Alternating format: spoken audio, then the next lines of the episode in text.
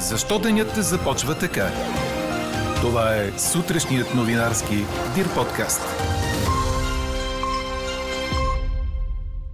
Говорителката на Белия дом е с COVID-19. Последно се е срещала с Джо Байден миналия вторник, а той самият е на среща на Г-20. В Гърция нападнаха известен пневмолог и привърженик на спазването на противоепидемичните мерки. А ние днес ви питаме, да има ли ръчно броене на разписките от машините за гласуване? Пишете ни на подкаст news.dirbg. Говори Дирбеге. Добро утро, аз съм Елза Тодорова. Чуйте подкаст новините тази сутрин на 1 ноември. Седмицата и месецът започват с температури от 2 до 7 градуса. На места има и мъгли, но по-късно през деня вятърът ще се ориентира от юг и температурите на изток и северно от планините ще се повишат. В крайна сметка ще имаме предимно слънчево време с температури между 13 и 18 градуса. И честит празник на всички, които днес пробуждат обществото да тръгне по верния път. 1457 са новите случаи за денонощието, но при едва 17 000 тествани. Починали с COVID са 81. В болница са вече близо 8000 пациенти, от които само за ден са прияти 332. Близо 5000 души са се вакцинирали. И едно сравнение с Словения. Тя също отбеляза пик на заболеваемостта. Там бе достигнат най-високият процент положителни проби спрямо тестваните от началото на пандемията. Това в техния случай ще рече 1663 новозаразени, в болница са 572, а починалите са 6. И едно сравнение с многомилионна Франция. Там в болница са под 7000 пациенти, починали за денонощието са 12. А ето какво се случва с пандемията в някои съседни страни. Румъния прехвърля тежко болни пациенти с COVID в Германия, след като бяха изчерпани всички места за интензивно лечение в северната ни съседка. В Гърция пък известен професор по пневмология бе нападнат след скандал за зелен сертификат. След семинар със свои колеги, ученият Теодорус Василакополус влязал в таверна в град Каламбака, централна Гърция, където противоепидемичните мерки не били спазвани и не им поискали никакви документи на влизане. След забележка от страна на учените, те били изхвърлени навън и нападнати словесно и физически, както разказва самият професор. И новини от щатите, след като американският президент Джо Байден не бе придружен на срещата на Г-20 в Рим от говорителката на Белия дом Джен Саки, стана ясно, че това е защото тя е заразена с коронавирус. Отменила плановете си да го придружи, тъй като семейството й дало положителни проби по-рано. Последно е била в контакт с държавния глава миналия вторник. Мъж, облечен като Джокера от филмите за Батман, е арестуван след като нападна в Токио с нож пътници във влак и запали пожар в композицията. По последни данни, ранените са 17, един от които тежко. Видео, качено в Туитър, показва как пътниците във влака панически се разбягват, за да се спасят от пламъците и пушека, някои от тях скачат през прозорците. Предполагаемият нападател, 24 годишен мъж, посочил като мотив желанието си да убие поне двама души, за да получи от съда смъртна присъда. Бразилските сили за сигурност са убили най-малко 25 заподозрени при операция срещу банда, планираща банкови обири, съобщават Associated Press и ДПА. Военната полиция съобщава, че групата планирала да нападне финансови институции на 2 ноември, когато в предимно католическата страна се почитат душите на починалите роднини.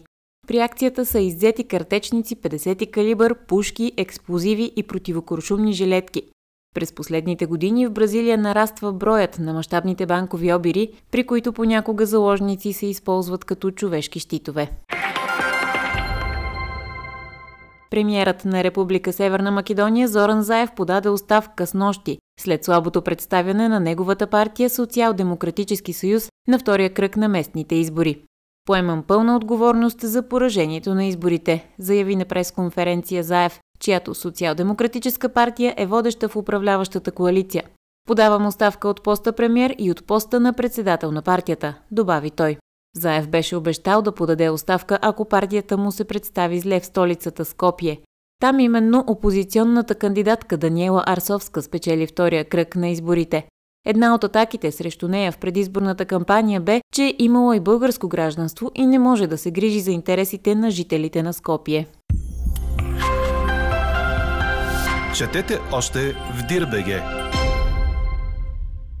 Локомотив Пловдив нанесе първа загуба на ЦСК през сезона в родното първенство, предаде Корнер. Чернобелите бяха категорични при гостуването си на българска армия и спечелиха с 3 на 1, като по този начин сложиха край на впечатляващата серия на столичани без поражение у дома в шампионата, която бе започнала през лятото на 2019. В главно действащо лице се превърна Георги Минчев, който отбеляза и трите гола за победителите, съответно в 48-та, 55-та и 66-та минута на двубоя. Единственият гол за ЦСК пък бе дело на резервата Йоан Баи, който се разписа 6 минути преди края на матча. Срещата започна с няколко минути закъснение, защото феновете на двата отбора си спретнаха меле на трибуните и пистата, замеряйки се с седалки и всевъзможни предмети. Чухте сутрешния новинарски Дир подкаст. Подробно по темите в подкаста четете в Дирбеге. Какво ни впечатли преди малко?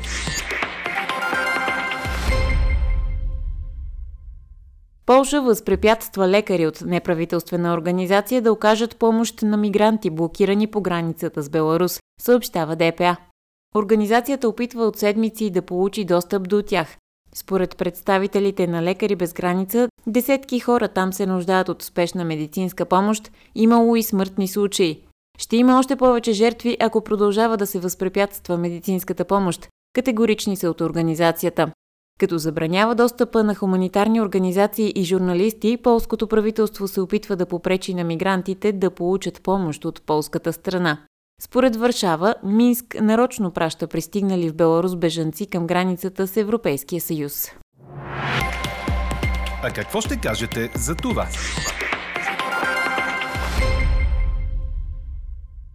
Правилата за отчитане на гласовете неочаквано се промениха на третите поред избори тази година.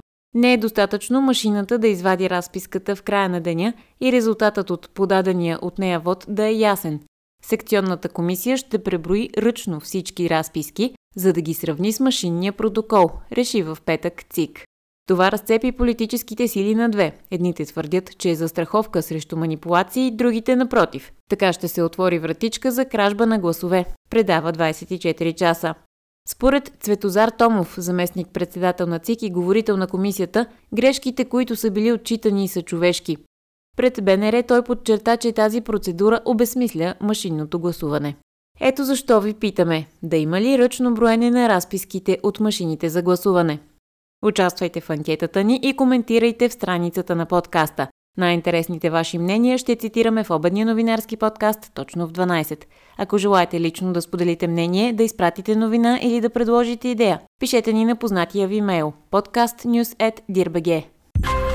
Слушайте още, гледайте повече и четете всичко в Дирбеге.